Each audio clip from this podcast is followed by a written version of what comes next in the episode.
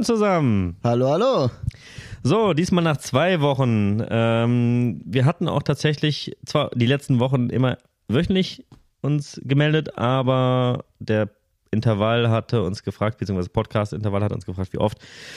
Und wir hatten vorsichtshalber mal zweiwöchig angegeben und ich denke, das wird langfristig auch das sein, was wir auch eher hinkriegen werden. Wir wollen euch auf die Folter spannen. Genau. Wir wollen es ganz spannend machen, damit ihr euch verzehrt in den 14 Tagen und euch fragt, wann sind die beiden Jungs wieder on stage? Genau. Und äh, Bex kommt gerade wohl erholt aus dem Urlaub und ähm, Aus Griechistan. Und, und äh, ja, ich äh, habe in der Zwischenzeit ein Motorrad gekauft. Äh, Bex auch. äh, das könnte vielleicht auch noch mal einen eigenen Podcast geben. Ähm, wir sind jetzt äh, in der, äh, nicht in der ha Hausnasen-Oberarzt-Gang, sondern wir sind jetzt in der Hausnasen-Ingenieurs-Gang. äh, mein Bruder ist äh, eigentlich sogar der erste Gründungsmitglied, wenn man so will, weil er hat als erstes das Motorrad gehabt. Äh, wir waren jetzt da auch vor kurzem auf der Intermod. Und dann hat Specs und mich halt auch nochmal erwischt mit der Leidenschaft und jetzt haben wir halt ein Motorrad uns geholt. Ja, das war ein vollkommenes Konsum, äh, ja, äh, ko konsumfreudiges 14-tägiges Ereignis für uns und äh, ja, jetzt äh, kommen wir wieder zu unseren Leisten und wollen euch äh, zu einem wichtigen Thema heute einführen. Und da geht's auf jeden Fall um das praktische Jahr, das PJ kurz und die Formulatur und die Blockpraktikas. Ähm, Und die Kliniker halt im Generellen. Also quasi alles, wir hatten beim letzten Jahr schon gesagt, wir haben jetzt die Vorklinik, haben wir hinter uns, wir haben Examen geschrieben, wir haben den Studienortswechsel und jetzt geht's in wahrsten Sinne des Wortes in die Klinik. Also wirklich alles ab dem fünften Semester bis hin zum pr- praktischen Jahr, wo man halt im Universitätsklinikum ist. Tatsächlich will man mal auch die Klinik von innen sehen und das Weiß auch von innen begutachten können. Und das ist auch mal eine ganz andere Erfahrung und ja, die wollen wir gerne mit euch teilen. Genau. Und ähm, ja, die ersten Erfahrungen macht man ja generell äh, schon in der Vorklinik so ein bisschen, aber äh, so richtig in der Klinik äh, mit den Formulaturen und die Formulaturen, äh, der Famulus ist, glaube ich, der Gehilfe. Genau, der Gehilfe. Ne? Und äh, im Prinzip macht man seine Formulatur über mehrere Monate im Studium. Vier Stück, genau. Und äh, jetzt neuerdings ist es so, Olli, ich glaube, eine Hausarztformulatur Genau, muss man eine jetzt machen. ist jetzt ja. seit, ich glaube, dass ich war der letzte Jahrgang, bei dem das ob, also äh, fakultativ war und ein Jahrgang nach mir hatte es dann schon obligat, dass eine Formulatur beim Hausarzt sein muss. Ja, und das äh, ist ja, glaube ich, auch nicht schlecht. Ne? Und es geht Nö. auch na- natürlich darum, dass äh, Deutschland ja so ein bisschen strukturelle äh, Probleme hat. Zumindest in den strukturschwachen Gegenden, äh, was die hausärztliche Versorgung angeht. Da muss ich auch noch mal eine Lanze für meine eigene Gilde äh, brechen. Ähm, ich bin ja äh, so gut wie fertiger Hausarzt. Es ist ein Fach, was manchmal so ein bisschen unterschätzt wird. In den letzten Jahren aber auch ein bisschen sehr leicht zugänglich gemacht worden ist. Also man darf die Allgemeinmedizin nicht unterschätzen. Das ist schon ein Fass ohne Boden, weil man erstmal der Aufhänger von allen Erkrankungen ist. Man selektiert halt. Und es ist möglich, es sich sehr einfach zu machen, keine Frage, indem man einfach jede Scheiße, sorry, wenn ich das so sage, ins Krankenhaus schickt. Ähm, alles schon gesehen, als ich selber noch in der Inneren im Krankenhaus gearbeitet habe und mich manchmal gewundert habe, womit andere Kollegen ins Krankenhaus schicken. Aber es gibt auch Leute, bei denen man von vornherein gemerkt haben, ey, die haben es drauf, die haben sich echt Gedanken gemacht, die haben perfekt vorgearbeitet. Und am liebsten fand ich die Kollegen, die dann auch noch angerufen haben und äh, eine telefonische Übergabe gemacht haben, als ich noch als Assistenzarzt im Krankenhaus war. Und würdest du nicht sagen, Olli, dass auch die Formulaturen, die PJ-Tertiale auf jeden Fall eine sinnvolle Orientierung waren, auch fachlich eine Orientierung waren, dass du ja dir über die Krankheitsbilder bewusst wirst in den einzelnen Fächern, äh, um in deinem ärztlichen Dasein da ein bisschen ja die Orientierung zu haben, was ist äh, wichtig, was ist äh, also was muss weiter delegiert werden, was kannst du selber behandeln, was ähm, ja äh, wie gehst du damit um? Ne? Ja, also das stimmt. Also es kommt drauf an, also ich habe halt tatsächlich in einem Tertial gemerkt, da habe ich nicht so wirklich viel gelernt. Das war damals Chirurgie. Ähm, und da wurde man halt als PJler recht früh nach Hause geschickt. Ähm, aber in den anderen war das halt schon der Punkt. Aber bevor wir aufs PJ vielleicht so sehr eingehen, bleiben wir doch mal in der Chronologie bei der Formulatur. Ähm, da finde ich, ist aber auch schon so der Punkt, dass man die Weichen stellt, weil zu unserem Zeitpunkt war es so, es waren zwei Formulaturen mussten in der Niederlassung sein und zwei mussten stationär sein. Das heißt, äh, man musste im Krankenhaus ambulant, ambulant, ne? Genau, also ich war- ambulant. ja, genau, ja. ambulant irgendwo oder halt äh, stationär. Und äh, also ich habe meine eine bei meinen Eltern gemacht tatsächlich und nein, die habe ich mir nicht nur aufschreiben lassen, sondern ich war wirklich da. Ich war sogar länger da, als ich hätte machen müssen, weil es mir Bock gemacht hat. Dann habe ich eine in der Orthopädie gemacht, eine in der Neurochirurgie und eine in der Dermatologie. Einfach aus Interesse, weil ich die cool fand und weil ich mir dachte, das sind so Sachen, die mir für später als Hausarzt schon helfen können, von vornherein da mitreden zu können. Also gerade Neurochirurgie war eine Praxis, die einen Fokus auf Bandscheibenvorfällen hätte und oder hatte und ich habe selber einen und deswegen hat es mich einfach interessiert und ich muss sagen aus der täglichen Arbeit, das ist so das boah, unter den Top 5 auf jeden Fall, womit die Leute zu mir kommen. Dann äh, Orthopädie ist ein großes Steckenpferd von mir. Dermatologie als Hausarzt auch nicht ganz unwichtig. Und klar, dann Allgemeinmedizin, wo ich dann halt war. Und äh, wo hast du denn deine Formatur gemacht? Ähm, tatsächlich einmal eine Kardiologie, Mhm. Nephrologie Ja. und ähm, wie war das? Kardiologie, Nephrologie? Den Rest habe ich versoffen. ja, tatsächlich, äh, ich, ich kann mich da kaum erinnern. War, äh, also es war für mich ja wichtig, ähm, ja eher so äh, internistische Formulaturen zu machen, weil für mich die stand erstmal im Vordergrund, äh, ja, jetzt auch ähm, ja, praktische Fähigkeiten wie ganz normales Blut abnehmen oder sonstiges bis über halt die Erkrankungsbilder mal im Reellen sehen. Ich wusste, dass ich was Chirurgisches machen möchte. Ah ja, doch, ich habe eine Orthopädie-Formulatur auch gemacht. Ja. Ne? Und äh, ja, das waren äh, und dann noch eine weitere internistische, glaube ich. Und äh, tatsächlich war aber die Mehrzahl internistisch geprägt, da ich die Krankheitsbilder sehen wollte und auch so ein bisschen ja äh, über das Innere Bescheid wissen wollte, weil so äußere kann man vielleicht besser sehen, wenn man das mal so platt ausdrücken darf. Aber ähm, ja, für mich war das Interessanteste oder das Prägendste ähm, meine erste Formulatur. Das war tatsächlich die Formulatur in der Kardiologie. Wieso? Ähm, ich habe das erste Mal Blut abnehmen gelernt, da in dieser. Ach, erst ja, da, erst, da, erst da. Okay. Und ähm, es war tatsächlich so, ähm, es war ganz witzig, wie ich dran geführt worden bin.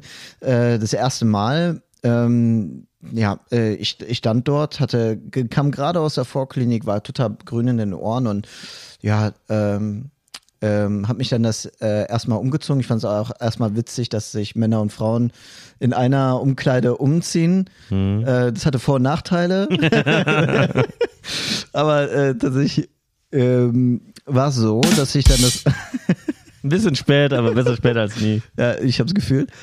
Äh, jedenfalls, jedenfalls war es so, dass ich dann mit der mit der Blutentnahme mal starten sollte. Und wir haben dann morgens immer Blutentnahmen gemacht, das war im Krankenhaus Siegburg. Und da war so ein also, äh, ja, Facharzt war der sogar. Und der meinte zu mir, ja, jetzt äh, nimm mal Blut ab. Äh, und ich so, jetzt habe hab ich noch nie gemacht. Und das ist so ganz einfach. Er hat mir das so einfach erklärt, ja, du musst die Nadel nehmen, dann siehst du eine Vene, musst du voll stauen und reindrücken und dann äh, Blut abnehmen und dann drin.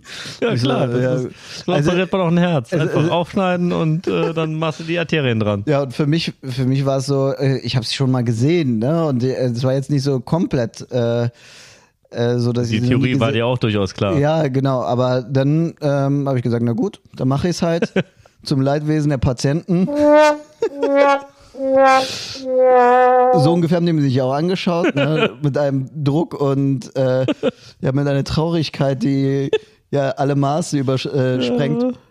Und äh, ja, die Nadel, die habe ich da überall reingedrückt, wo ich konnte. Ne? Ja, Parmesankäse, das ist Schweizer genau. Käse. Aber ich habe so gelernt, ne? Und die kardiologischen Patienten dort, die waren halt auch zum Teil Gefäßpatienten und da ziemlich kaputt. Ja, kurz zur Ja. Erklärung, äh, jeder, der mit Medizin zu tun hat, weiß, was das bedeutet. Für diejenigen, die es nicht wissen, gefäßmedizinische Patienten und Piotler, Formulanten und jeder, der das lernt, das sind so zwei Sachen, die werden sich nie einig, die werden nie sich sympathisch, weil die Gefäßpatienten einfach nur abgefuckt sind, dass da wieder Leute kommen, die es nicht perfekt können, bei Venen, die einfach scheiße sind und als jemand, der es halt lernt und daran muss, sich einfach nur denkt, was zum Teufel wollt ihr von mir? Diese scheiß Vene kann man nicht treffen. Ja, und dann dachte ich, okay, ich war schon relativ stolz auf mich, es hat funktioniert. Dann auch irgendwann mit den Zugängen, das hat auch funktioniert. Das ist auch nochmal ein ganz anderes. Also Ja. ich finde, das muss kurz sein. Ich weiß nicht, wie es bei dir war. Ich, ich hatte das Blutabnehmen lernen in der Praxis ja schon gelernt, also ich konnte das schon ganz gut, aber ich fand, als man dann von Blutabnehmen, äh, Blutabnehmen auf Zugänge gegangen ist, das war ein ganz anderes. Also man konnte sich ja nichts herleiten. Das ist ja eine ganz andere Mechanik. Du musst ja viel flacher rein und einen ganz anderen Winkel. Also ich war anfangs extrem frustriert, weil ich einfach echt gemerkt habe, Alter, klappt ja gar nichts. Ja, also das hat auch die Patenten zum Weinen gebracht. War, ja, ne? definitiv. Da, da haben sie bei mir geholt. Naja, aber man klärt ja schon die Patienten auf. In den meisten Fällen sind ja schon mit dabei. Nur erinnere ich mich dann an die nächste Stufe. Ähm, bei kardiologischen Patienten ist es so, dass wenn die eine äh, Sauerstofftherapie bekommen sollen, war es zu seiner Zeit so, dass die eine äh, Sauerstoffmessung aus arteriellem Blut bekommen sollten. So, ähm, eine sogenannte arterielle äh, Blutgasanalyse. Und äh, da hatte ich echt äh, ja auch Respekt vor, da in die Arterie reinzupunktieren. Oh ja. Und äh, da, so lief aber auch ähnlich Hast die du in Aufklärung. der Formulatur schon gemacht? ja, und das muss Alter. ich. Das war meine erste Formulatur, fünftes Semester. Und, äh, Alter, arterielle Punktion in der Formulatur. Und da hatte mich dann, es war ein mutiger Facharzt scheinbar, aber äh, ich erinnere mich, äh, er hat mir einfach dann nur erklärt, ja, du musst halt keine Binde nehmen, okay, ist logisch. Äh, um, um die Venen abzubinden, das braucht man ja bei einer Arterie nicht. Ne? Äh, Vielleicht äh, kurz zum Hintergrund, das liegt daran, wenn man nämlich äh, Vene abbindet, macht man das deswegen, dass quasi arterielles Blut reingeht, venöses aber nicht zurück. Deswegen staut sich die Vene und man kann sie besser sehen. Aber die Arterie ist ja von vornherein unter Druck, liegt aber auch tiefer. Deswegen jeder, der das mal machen muss oder bekommen hat, äh, weiß über den Struggle, über den wir gerade reden. Ja, und dann war die Erklärung ähnlich. Ja, du musst halt nicht so reinstechen, sondern senkrecht reinstechen. und du musst halt einfach den Puls fühlen. Und dann machst du halt einen Druckverband danach. Ich so, okay.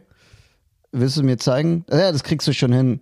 Hast So. du die radial abgenommen oder äh, Radial. am Ellenbogen? Radial. Äh, Ich habe nämlich genau da anfangs das auch, ich habe das anfangs immer mit einem Riesenhaufen Xylokain betäubt, damit ich da die Leute äh, das, das tolerieren, dass ich das überhaupt mache. Und mein Tipp, den ich nachher bekommen hatte, und das habe ich seitdem nur noch gemacht, ist äh, hier oben, oh, ich weiß jetzt nicht mehr, wie sie heißt. Die Tiere auf jeden Fall am Ellenbogen. Ich komme gerade nicht mehr drauf. Ist das Brachialis? Ist die nicht oben am... Die, äh, Radialis und der Axillaris ist oben Brachialis, ja. Ja, ja. Und der Brachialis ist auf jeden Fall abgenommen. Und äh, das klappt ganz gut. Also die kannst du echt gut tasten und die, die findest du viel einfacher, weil ich finde die radial und das einem Formulanten abzufordern, alter Falter. Also der, der Fahrrad hatte echt Eier gehabt, das äh, dem Formulanten anzutun. Naja, so lief das dann halt auch ab. Ne? Und äh, ich erinnere mich an den ersten Patienten, der tat mir auch super leid. äh, Oh, genau, weißt du, arme Sau, musst jetzt hinhalten. Ja, weil in dem Moment, als also der hatte mich ja schon leidvoll angeschaut, äh, als ich zu ihm gesagt habe, ich muss jetzt äh, tiefes Blut entnehmen. Oh und äh, der meinte, was für tiefes Blut. Ne? Und äh, der hatte mich nicht, auch so. Ja, und das Problem ist, der, der hat mich auch nicht so super verstanden, um ehrlich zu sein. Ne? Ich habe gesagt, der tief, äh, Arterie, was Arterie, so nach dem Motto. Ne? Und dann äh, habe ich gemeint, gemeint, ja, ich muss da pixen, da wo Puls. Ne? Und der so, okay, mach. Ne? Und dann, und, und dann, Hat dann, er hat sich schnell bereut wahrscheinlich. dann hat sie diese Nadel ausgepackt und der hat mich angeschaut wie ein erschossener Hund. So ungefähr. Und da war es halt so, dass ähm, ja, nach Desinfektion ja, der einer üblichen Geschichte habe ich den reingestochen und der hat nur so geatmet.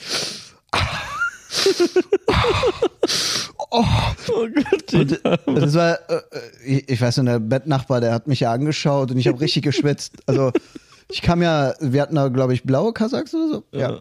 Äh, Oder jedenfalls war es ein farbiger Kasach, der danach richtig dunkel war. ja. Ich war so, äh, genau, also mindestens doppelt so viel geschwitzt habe wie der Patient und diese, äh, diese Nadel, die habe ich da einfach äh, eingeführt und äh, habe dann gemerkt, oh, da ist Widerstand. Das muss Knochen sein. Und der Patient hat auch dementsprechend reagiert. Oh, Ja. da einmal schön durch die Sehne in den Knochen, einmal schön, schön Ja. die- Ja, aber der, äh, ja, die, äh, diese, dieses schmerzvolle Gesicht habe ich im Laufe meiner Karriere seltener, also selten so Ich gesehen. hoffe es ne? doch. Oh Ja, Mann, aber- wir lachen, aber das, es tut uns total leid für den Patienten, der da durch musste, aber es ist mehr so ein verlegenes Lachen, weil man einfach in der Situation, wenn man da ist, jeder Arzt kann diese Situation nachvollziehen, weil jeder muss da durch äh, und das Problem ist halt einfach, man will ja dem anderen nicht wehtun. Absolut nicht, um Gottes Willen. Ist ja das allerletzte, was man will. Aber das Problem ist halt, man wird in Situationen geschmissen und oftmals alleine gelassen und vor veränderte Tatsachen gestellt. Und ähm, Also ich will es natürlich jetzt nicht so darstellen, als äh, wird man komplett allein gelassen. Es ist natürlich, es kommt einem manchmal so vor, ne? Aber es ist manchmal in der Medizin so, wenn du es nicht selber machst, wirst du es auch nie selber können. Ja. Und irgendwann musst du es äh, hast du dein erstes Mal. Und das ist ja. in jedem Beruf so. Und es ist natürlich jetzt in der Medizin und wenn man sich das anhört, hört sich das sehr grausam an. Aber es ist ja nicht so, als würde man äh, irgendwas machen in seinem Leben und noch nie davon was gehört haben oder nie damit in Berührung gekommen sein. So ist das nicht. Aber äh, man sollte natürlich auch den äh, notwendigen Respekt haben, Absolut. aber trotzdem wird man nie darauf vorbereitet sein, äh, einem Menschen weh zu tun. Und ja. das ist ähm, im, am Ende des Tages ist das eine Körperverletzung. Ja. Aber äh, ja, das war auf jeden das Fall. Wird er bestätigen. der, der hat es bestätigt. Ja. Und äh, der, der Druck in seinen Augen, der war. Ja, ich meine, du hast ja wenigstens das Glück, dass du von meiner Tutor schon gezeigt bekommen hast. Ich habe meine erste Arterielle erst als Assistenzarzt gemacht und dann im Nachtdienst, äh, wo quasi äh, keiner da war. Keiner da war. Das heißt, ich musste es, weil der Patientenstatus war so maximal schlecht von den Venen her. Der Patient war auf, wurde auch langsam schlechter. Wir brauchten eine BGA, um zu wissen, äh, wo das Problem lag. Ob es jetzt, äh, ob es jetzt, äh, ob der Patient azidotisch ist, also übersäuert, ob es wirklich mehr ähm, das Problem ist, dass nichts angekommen ist ähm, vom Sauerstoff. Also es war halt tatsächlich du notwendig. Diagnostik, ne? Genau. Und ähm, wir brauchten Blut und vor allen Dingen auch ähm, für die BGA und auch für anderes Blut, äh, um zu gucken, ob es ein Herzinfarkt sein könnte. Bla bla bla. Und da musste ich halt auch das erste Mal ran und da hatte ich halt keinen dann dabei. Und da wäre ich froh gewesen, wenn ich das vorher mal geübt hätte. Ähm, deswegen an alle, die Medizin studieren und diesen Podcast hier zuhören, nutzt das, solange ihr könnt. Wenn ihr einen Assistenzarzt, einen Facharzt, einen Oberarzt zur Hand habt, fragt, ob ihr assistieren dürft oder ob die zugucken können, weil irgendwann kommt der Punkt, wo ihr der einzige Arzt seid und wenn ihr es nicht schafft, dann hat der Patient ein Problem. Und schaut, dass ihr nicht nur immer zuschauen und immer nur gucken, sondern auch tatsächlich, soweit es könnt, auch äh, nach Praxis fragt oder ähm, ja, euch selber bemüht, auch äh, mit äh, ran zu können, weil ja. äh, eine Sache sich anzuschauen ist eine andere, wie ja, ähm, sie wirklich zu erleben. Ja. Wie war das nochmal? Es gab doch irgendwie fünfmal gesehen, äh, dann fünfmal assistiert und dann einmal durchgeführt. Oder irgendwie. Gab es auch irgendwie so einen Spruch? Ja, also äh, wie, ähm, äh, bei uns gibt es den Spruch See one, ja, genau. do one, teach one. Ja, sowas. See one, ja, das war das. Ja. Äh, see one, do one, teach one, ja.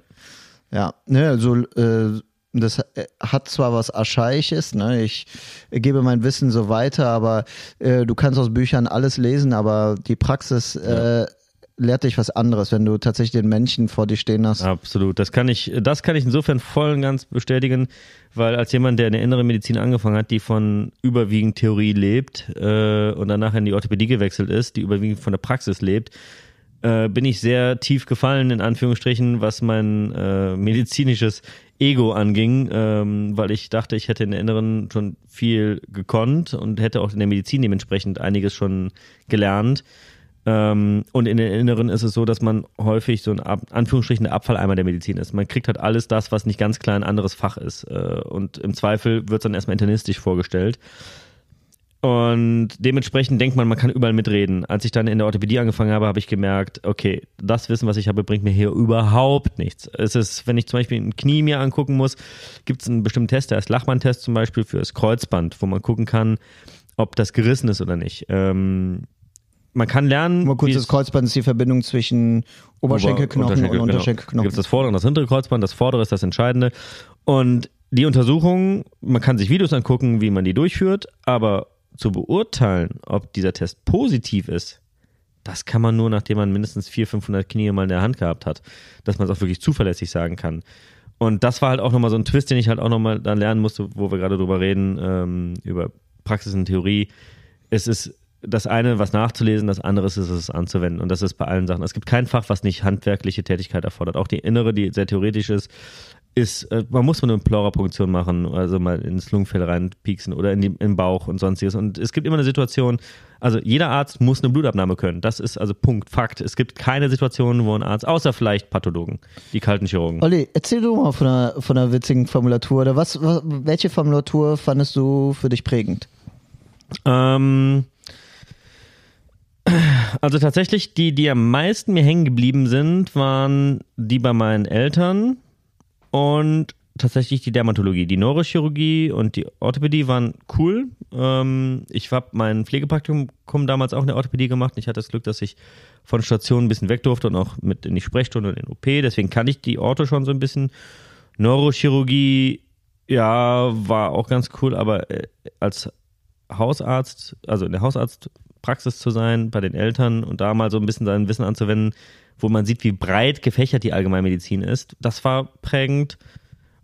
Und in der Dermatologie, wo du halt ähm, auch ein vermeintlich kleineres Fach dann hast und du einfach auch siehst, Alter, wie tief dieses Fass geht, der Dermatologie. Es ist so unfassbar viel, was man da wissen und können muss.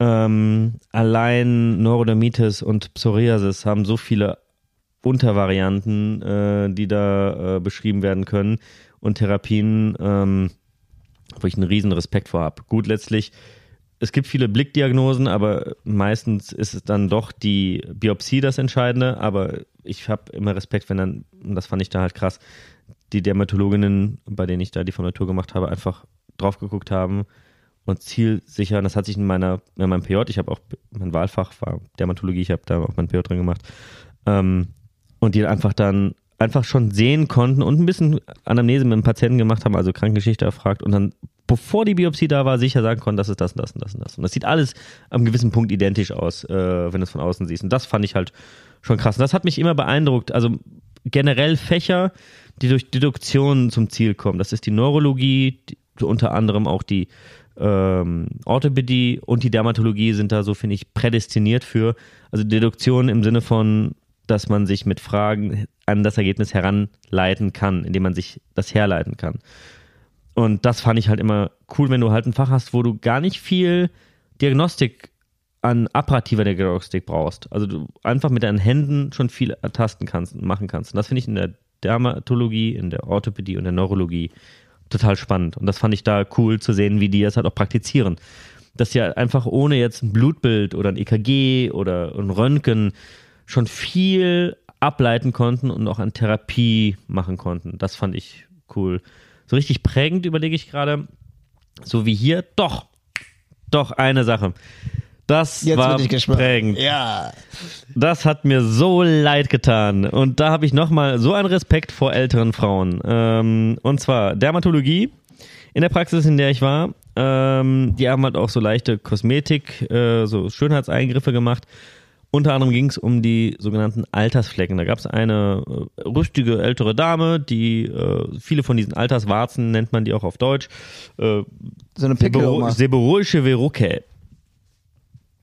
Verruca seborrhoica, ja, ja, genau. Ja, ja. Ähm, und die haben die halt einfach mit einem scharfen Löffel weggekratzt. So, und äh, die äh, Fachärztin, die da war in der Praxis, die hat halt einige vorbetäubt und hat gesagt, okay, den kannst du halt wegmachen. Und äh, so wie ich es verstanden hatte, war halt der ganze Rücken gemeint. Irgendwann fing die ältere Dame einfach an zu schwitzen und zwar höllisch. Aber hat kein Mucks, nichts, nichts, nada, niente gesagt. Und da gab es einen, weiß ich noch, so ein ähm, Alters, so eine Alterswarze, die ich so ein bisschen ausgewässert habe. Und ich wollte es halt auch schön ordentlich machen, dass es auch schön aussieht.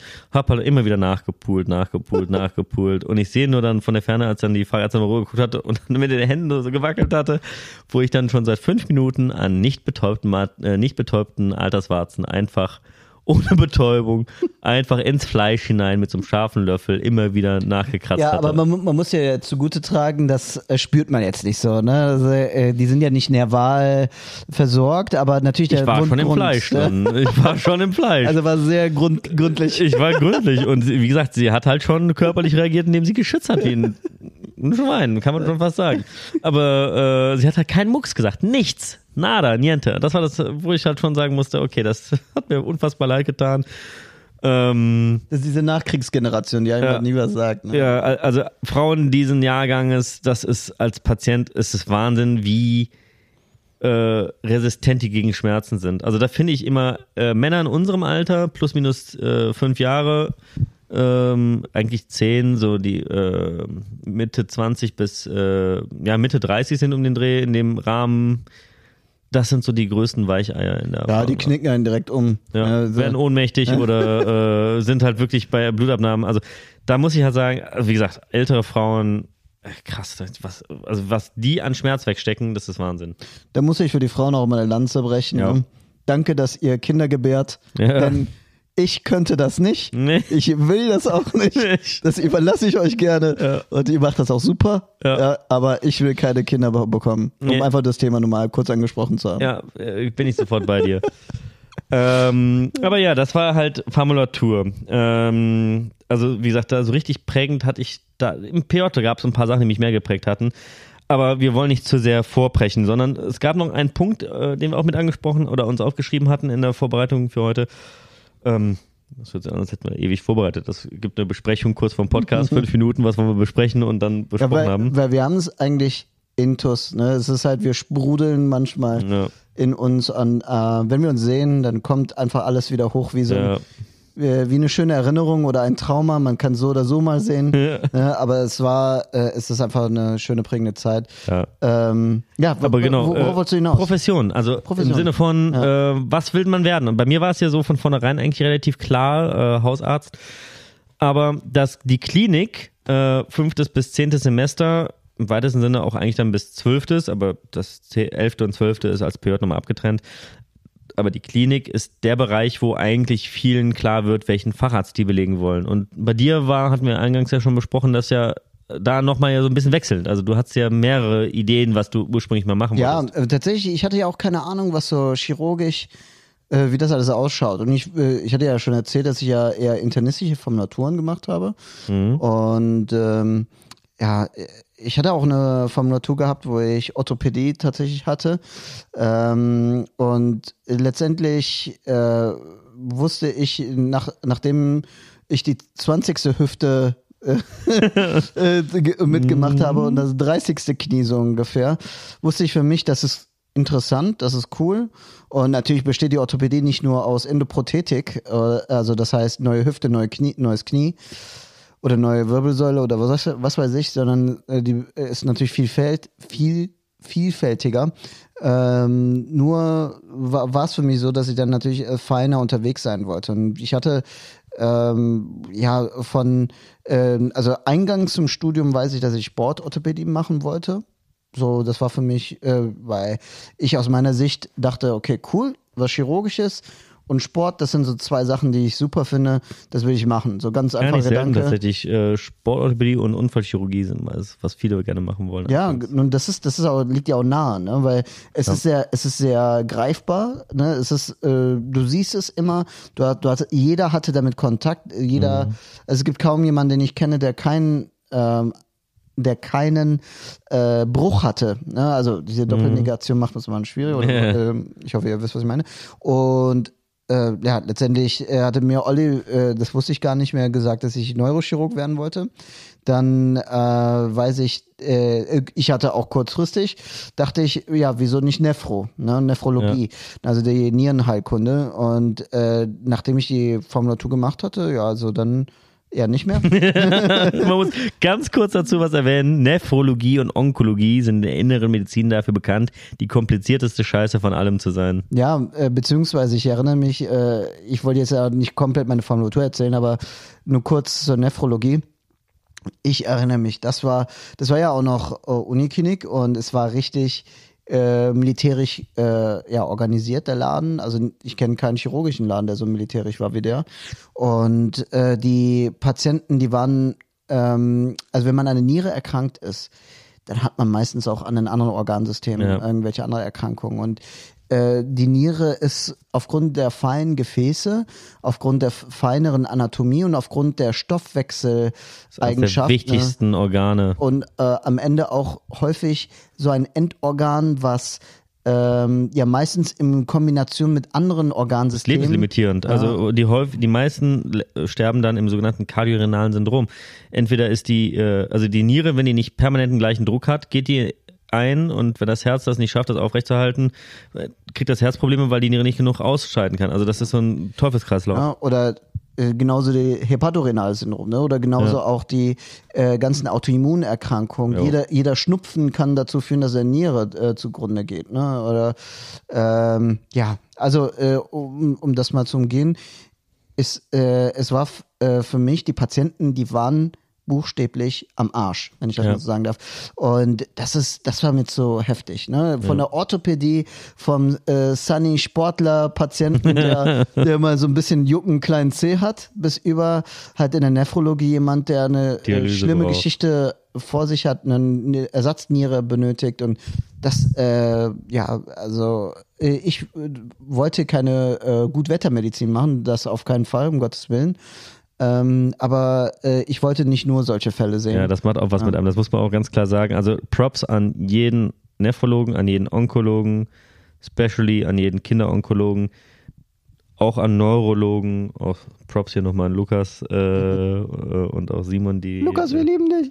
ähm, einfach auch Fachärzte machen, die äh, echt, also das Respekt, dass es Leute gibt, die sich mit elenden Erkrankungen auseinandersetzen, mit Patienten, bei denen man von vornherein weiß, man wird denen nie richtig helfen können, eine Lebensqualität wieder zu erlangen, wie wir sie haben. Und da muss man ganz ehrlich, weil das macht was mit einem. Also wenn man nur Leid mitbekommt und weiß von vornherein, wenn man die Diagnose sichert, dass das für die Patienten Abstellgleis sein wird. Und das könnte ich zum Beispiel nicht. Muss ich ganz ehrlich sagen. Dafür bin ich nicht stark genug.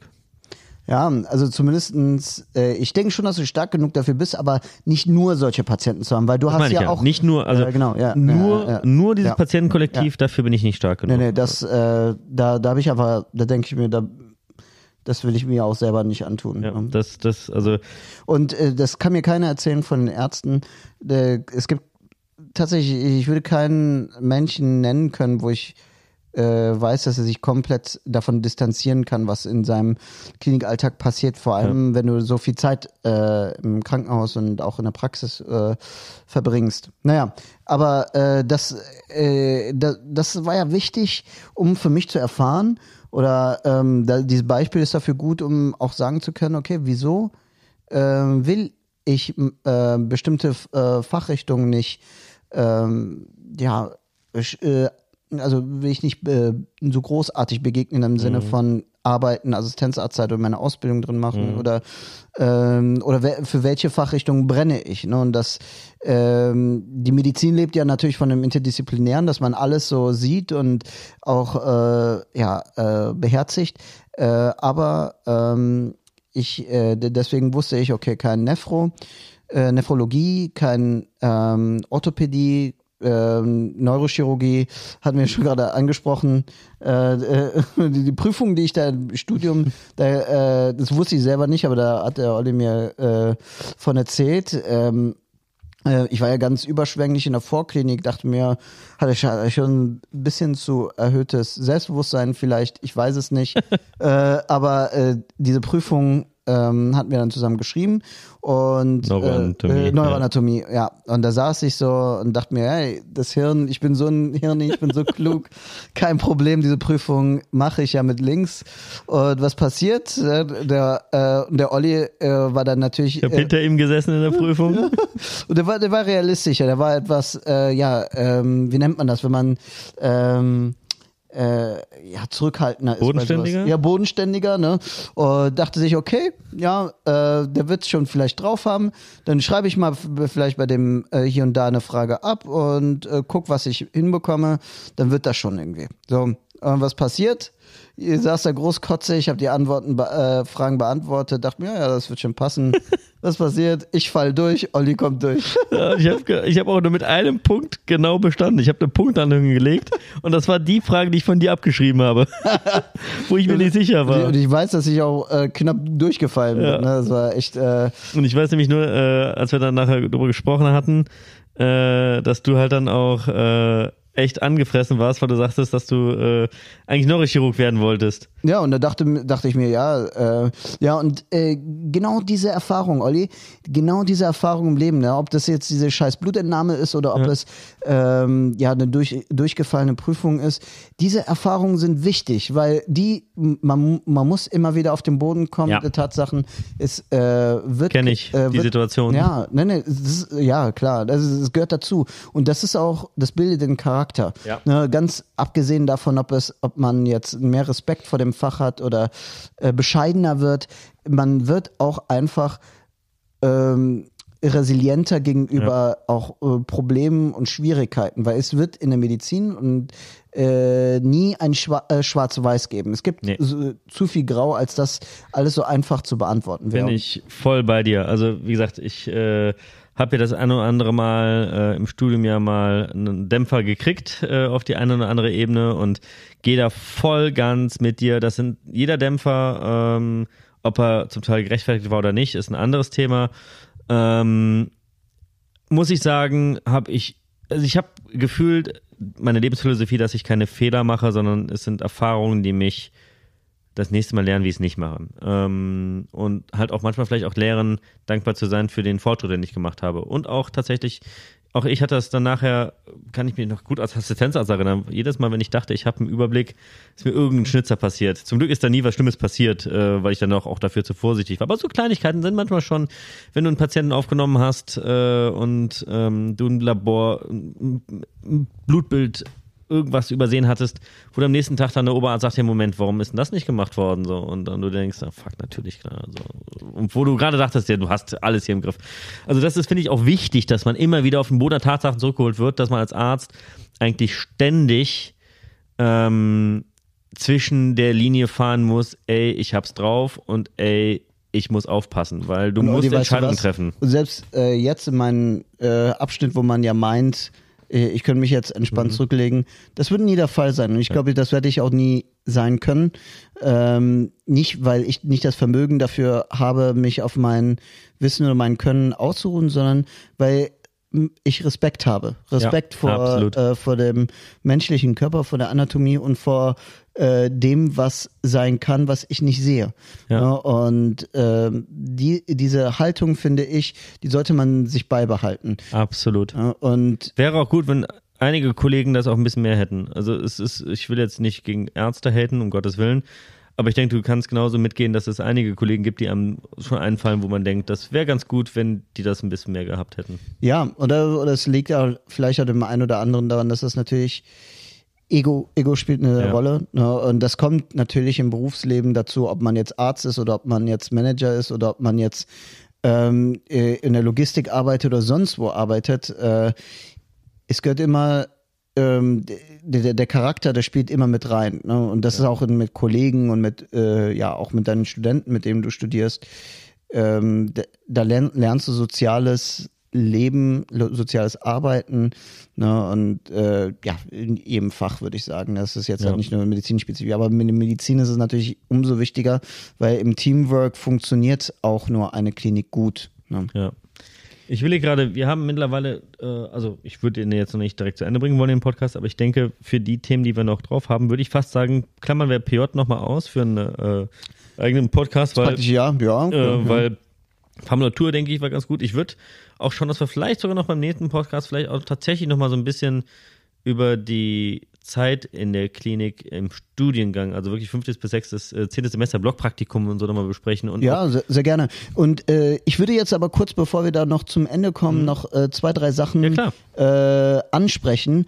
Ähm, insbesondere das, worum es geht in einer Formulatur oder wie man sich die ersten Male vielleicht vorbereitet als ja. Formulant. Was, was denkst du, Olli, was, äh, was muss ich mitbringen für eine Formulatur oder wie soll ich auftreten, um da gut durchzukommen für mich und für ja, äh, den Eindruck, den man vermitteln will? Also ich denke, das Wichtigste äh, ist, kenne deine Position. Ähm, ich denke, jeder kennt Leute, die überemotioniert irgendwo hingehen und damit Leuten echt auf den Sack gehen. Und wenn man als Formulant irgendwo hingeht, selbst wenn ihr gerade die Klausur darin geschrieben habt, kennt eure Position. Fangt nicht an, da irgendwie zu versuchen, mit dem Facharzt auf Augenhöhe mitzureden. Das hatte ich mal in, äh, in meinem PJ mitbekommen, wie dann der Formulant versucht hatte, der Oberärztin was zu erklären. Das ist etwas, kennt eure Position, wisst, wo ihr seid. Ähm, das ist Nummer eins. Das ist nämlich gerade in der Medizin manchmal so der Punkt, wo wir gerade über Egos gesprochen haben, dass viele denken, die haben die Weisheit mit Löffel gefressen. Ähm, und ähm, ja, was, was ich auch persönlich richtig, äh, richtig und wichtig finde, auftreten. Mhm. Es ist, äh, im Studentenleben gewöhnt man sich ja einiges an. Ne? Ähm, es ist natürlich so, dass äh, klar, es ist akademisch, ne? man, äh, man hat ja noch mal so einen akademischen Umgang miteinander, mhm. aber nichtsdestotrotz äh, werdet euch bewusst, dass ihr natürlich in einem, einer Umgebung seid, wo äh, auch Auftreten insbesondere wichtig ist, weil das auch Vertrauen seht bei ja. Patienten. Ähm, nehmt eure, äh, auch so blöd es klingt, eure Morgentoilette wahr, macht eure Haare richtig, ja. kleidet euch normal, ja, ähm, seid sauber und vorbereitet, schlaft gut aus, ja. ne, seid einfach äh, konzentriert und seid dabei, seid interessiert und äh, aus meiner Sicht kannst du äh, in deiner Formulatur nur äh, positiv auffallen und auch viel mitnehmen, wenn du ähm, interessiert und motiviert bist. Das ja. ist das, was du als Formulant zeigen kannst. Du kannst kein riesenfachliches Wissen ja. äh, zeigen, das äh, äh ist, was ich ja sagte, keine äh, Position. Wie du gesagt hast, genau. Na, und ähm, deswegen ähm, seid dies, ähm, achtet auch auf äh, solche Sachen, um äh, da kein schlechtes, äh, ja, äh, schlechtes Omen da reinzubringen. Und genau, was halt auch, was da auch ein bisschen anknüpft, wenn euch der Arzt, der euch betreut, Fragen stellt, keiner erwartet von euch, dass ihr die können müsst. Das ist mehr so ein Teaching. Also wenn ihr einen Arzt habt in der Formulatur, der euch was fragt, dann hat er Interesse an euch, was beizubringen. Also das ist ein gutes Zeichen. Und wenn ihr sie nicht wisst, macht euch ja keinen Kopf. Deswegen macht ihr ja die Formulatur. Das ist keine Vorlesung, das ist keine Prüfung. Wenn ihr da seid, wenn ihr die könnt, dann freut sich der Arzt, wenn ihr das schon kennt. Aber ähm, es geht darum, dass ihr da was lernt und deswegen ver versteht das nicht von vornherein als eine Prüfungssituation und wenn ihr es nicht wisst, seid nicht gekränkt, sondern nimmt es als neues Wissen auf, das ihr gerade beigebracht bekommen habt. Ja, Genau, und strukturiertes Wissen ist immer wichtig und gut. Manche haben es, manche haben es nicht. Das ist, das ist, halt normal, mhm. das gehört zum Leben dazu. Ähm, das ist ein Punkt. Und ein weiterer Punkt, den ich noch äh, ansprechen wollte, den habe ich gerade vergessen. Kommt er gleich wieder. Mir würde noch einer tatsächlich einfallen, ähm, was sicherlich Sinn macht, ist, wenn ihr zum Beispiel in einem schneidenden Fach seid, das habe ich damals gemacht in der Orthopädie, ähm, bereitet euch anatomisch auf die OP vor. Guckt euch vielleicht, wenn ihr jetzt wisst, ihr seid morgen bei einer Schulter-OP dabei, äh, guckt euch vorher einfach mal die Schulteranatomie an oder ähm, guckt euch einfach an, was, was die Erkrankung damit bringt. Warum ist da zum Beispiel jetzt, was ist eine Slap-Läsion oder was ist äh, eine, ein sogenanntes Impingement und ähm, dass ihr einfach so vielleicht, wenn ihr Untersuchungen habt, Operationen habt, wo ihr wisst, dass ihr beiwohnen könnt, tut euch selber den Gefallen, guckt vorher mal rein. Es wird viel interessanter, wenn man da vorher ein bisschen Basics mit reinbringt. Weil es ist nicht selbstverständlich, dass die Operateure während der OP immer Zeit für den Formulanten haben. Das muss einem klar sein. Geht nicht mit so einen Ansprüchen da rein, sondern ihr seid Beobachter und wenn ihr Glück habt, nehmen euch die Ärzte damit ran. Ja, also ich finde auf jeden Fall, äh, das sind ein paar Tipps, die wir von unserer Seite aus haben. Ähm, zur Formulatur, zu den ersten klinischen Erfahrungen und auch die, die wir von unserer Seite aus euch mitteilen durften. Ähm, bin dankbar dafür, euch die mitteilen äh, zu können und äh, wäre auch äh, ja glücklich darüber, wenn ihr die nächste Folge dann auch mitnimmt. Da gehen wir da eher auf das praktische Jahr ein. Da gehen wir vielleicht auch auf so klinische Semester, äh, klinische Semester auch ein und da äh, könnt ihr nochmal weitere Einblicke bekommen, wie das da alles ausschaut. Und ja, äh, ja ich wünsche euch auf jeden Fall ähm, einen schönen Tag und wir hören uns bald wieder. Bis demnächst und äh, ja, schaltet wieder ein.